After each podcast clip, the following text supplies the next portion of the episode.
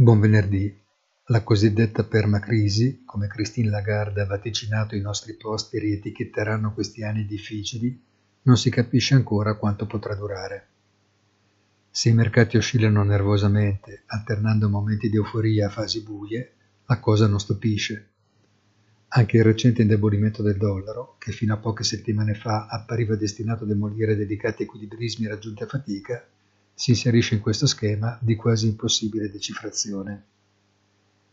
A fine anno, e manca poco, si potranno tirare le somme, ma i risultati sono in gran parte scritti.